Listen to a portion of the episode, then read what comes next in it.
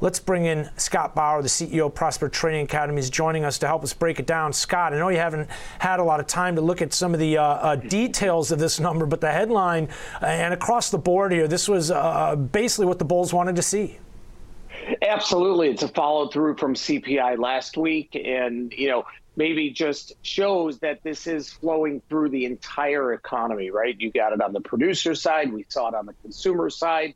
Um, you know what, Ben? I, I still have to take this with a, a little bit of caution, though. I mean, the, you know, the, the Bulls love it. Yeah. But this is one month, right? This this is one month, and as we've seen over the last six nine months or so, this can change month to month. So it is a good sign. Again, maybe this is you know we've we've seen the tip of the inflation uh, debacle that we've been through, but again, it's it's so hard for me to buy into this on a long term basis until we see some sustained numbers sense of realism there, Scott. I like it because you know we heard from Lael Brainard um, uh, in terms of yes, we may be able to slow the pace, and this is going to help and kind of uh, uh, raise the volume on that discussion a little bit. But they've also been pretty clear that we're nowhere near the terminal rate, right? We're nowhere yep. near where we need to get inflation back down to two percent. And as I look, I mean, across the board, we're seeing economies, global economies, which are struggling amidst some of these headwinds that we've seen. China, Japan. We were talking about that a minute ago in terms of some of the numbers. Talk Talk to me as far as what this means for the U.S. dollar, though, because uh, we've seen rates come off significantly with this, again, volume being turned up. The Fed's going to be able to ease some of those, uh, the pace of those rate hikes into the end of the year and beginning of next year, ultimately, uh, maybe even stop now, we're hearing uh, uh, talk of. But what does this mean for the dollar? Because it's already come off significantly overnight to 105. You expect that to continue? That's been uh, one of that very, really well defined inverse correlations we've seen.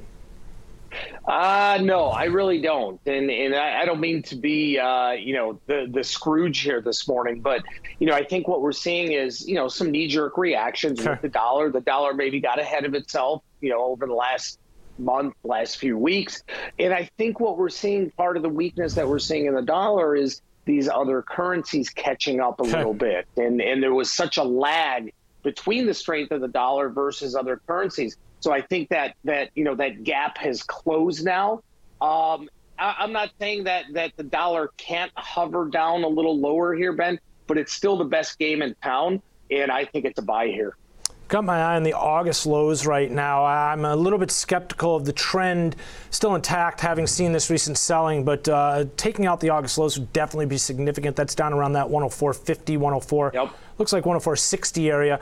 Scott, talk to us a little bit about rates here. I mean, we've definitely seen those coming off, and uh, well, you've got the uh, uh, 10-year back below four percent. Everybody's looking at that after uh, the big spike we saw headed into the CPI data. I mean, these inflationary figures have kind of uh, hit the brakes on some of that momentum we had been seeing to the upside. PPI again, kind of along lines of what we were saying, seems to only uh, kind of add fuel to that fire. Again, rates coming off as Treasury yields rally, Treasury futures, I should say, rally off recent lows.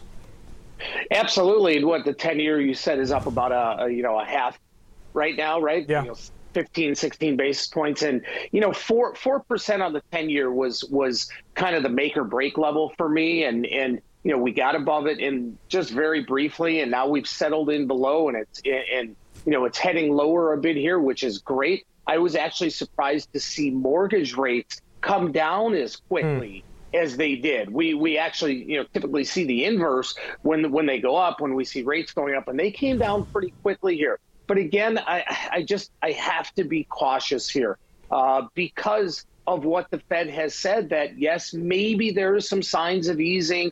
You know the December meeting in in about a month from now. There's now almost a 90% chance of just a 50 point, mm-hmm. 50 basis point hike. Mm-hmm. But but still, you know, we, we don't know what that terminal rate is yet. And, yeah. and yeah. you know, these these are good data points. These are really good data points to suggest that maybe we've topped out with, with inflation. But again, I, I'm just going to go back to saying until we get some sustained data like this, I got to be cautious. Scott, does that come in the form of another CPI number below expectations for you? Absolutely, because if you think about what what do we have left here between now and the end of the year? Well, we're going to have a big jobs number in a couple yeah, weeks. That'll be the November number, and then it's you know then it's CPI again. Yeah, so I, I, think that's really what we have to see, and maybe it's some of the the weekly continuing jobless claims number. numbers. But again, this is all great for the market here, Ben. And, and I think what we're, we're seeing overall, to me, we're finally seeing volatility break down. We're finally seeing the mm-hmm. VIX break mm-hmm. I think it's an opportunity to buy some protection. I really do. I like it. I like it, Scott. Um, talk to me. I just want to kind of wrap this up. It sounds to me, and then I've got one more question for you, which you probably know where I'm headed last with it. It's yeah. uh, into the crypto space, but uh, sure. uh, it sounds like just kind of concluding this, you're a little bit skeptical in terms of the recent rally we've seen. While we are going to see a slower pace, you think again just the ongoing sort of uh, headwinds from higher rates initially, uh, Fed's initiatives to uh, combat inflation ultimately remain. So be a little bit cautionary as far as getting too on board with this being the start of something big to the upside, maybe more along lines of bear market uh, uh type rally. And uh, uh, again, one data point is not a trend mate kind of mindset. Absolutely, and Ben, you know, you know my trader mindset. You're the same way. We, we we've always learned and we've always lived by buy protection when you can, right. and not when you have to, right? right? And and now I think is is one of those times that you buy it because you can. It's not overly priced to my, you know, to, to where my thinking is. So that's the way I'm approaching things. I'm always very, very conservative. People want to stay in the market. They want to stay to the upside here. That's great. But buy your insurance when it's cheap. That's my advice. Yeah, I think that's important and good advice here because we have seen a lot of optimism come into the market off the October lows, and uh, uh, it's important to remember. I think that if this number had come in high, then it possibly would have been discounted with that uh, discussion in terms of there's not a lot of connectivity between the PPI or not a direct tie to the CPI. The market seems to be cheering on these uh, uh, favorable events here, CPI and PPI both recently easing some of those inflationary concerns. Scott, lastly, a quick thought on Bitcoin. I know yep. you've been following the story very closely on ongoing, but uh, we talked about it earlier in terms of some of the weakness we saw last week. We didn't necessarily open up the door to the downside, the fall into an elevator shaft, but uh, we haven't rejected these lower levels as of yet either. We haven't, but I'm really surprised that we didn't get down to that, you know, 13,000 okay. or even lower level, Ben. And me, yeah. very, very surprising because with, with this kind of shock to the system, I don't know what it's going to take other than a complete collapse yeah. for this to, to really break down here. I mean, we got a nice rally this morning.